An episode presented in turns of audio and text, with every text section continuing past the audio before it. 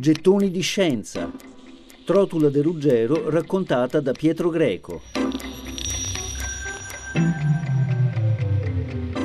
Vi dico di una donna filosofa di nome Trotula, che visse a lungo e che fu assai bella in gioventù, e dalla quale i medici ignoranti traggono grandi autorità ed utili insegnamenti. Ci svela una parte della natura delle donne. Una parte può svelarla come la provava in sé, l'altra perché, essendo donna, tutte le donne rivelavano più volentieri a lei che non a un maschio ogni loro segreto pensiero e le aprivano la loro natura. Chi parla è un anonimo autore francese della seconda metà del Duecento e parla non di una filosofa, ma come si è capito di un medico e di una scienziata, Trotula de Ruggero, nata a Salerno presumibilmente intorno al 1030 e vissuta nella sua città per tutta la sua vita, eh, morta poi, rimpianta da tutti, nel 1097. Eh, Trotula è nata in una città, Salerno, che è una città in quel periodo colta e laica, presso una delle famiglie nobili della città. Ha una vita familiare normale, sposa un, grande medico, Giovanni Plateario, detto il vecchio, perché poi con lui ha, un, ha due figli. Uno, il primo, si chiamerà Giovanni, che sarà detto il giovane, e il secondo Matteo. Entrambi saranno a loro volta grandi medici e maestri della scuola salernitana.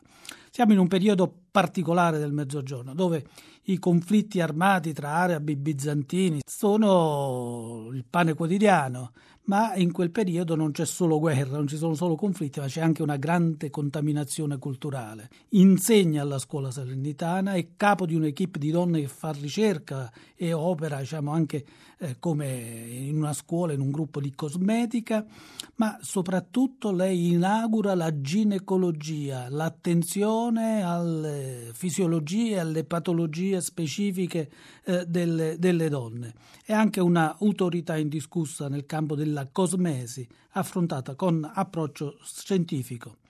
Tre libri le vengono attribuiti, il, quello sulle malattie delle donne prima, durante e dopo il parto, un altro sui cosmetici delle donne, sono due libri molto diversi, il primo eh, è rivolto ai medici, il secondo a tutte le donne eh, non esperte e il terzo è la pratica medica secondo Trotula. Lei ha scritto di sua mano solo quest'ultimo, i primi due sono stati scritti da sue allieve che hanno registrato fedelmente il suo eh, pensiero.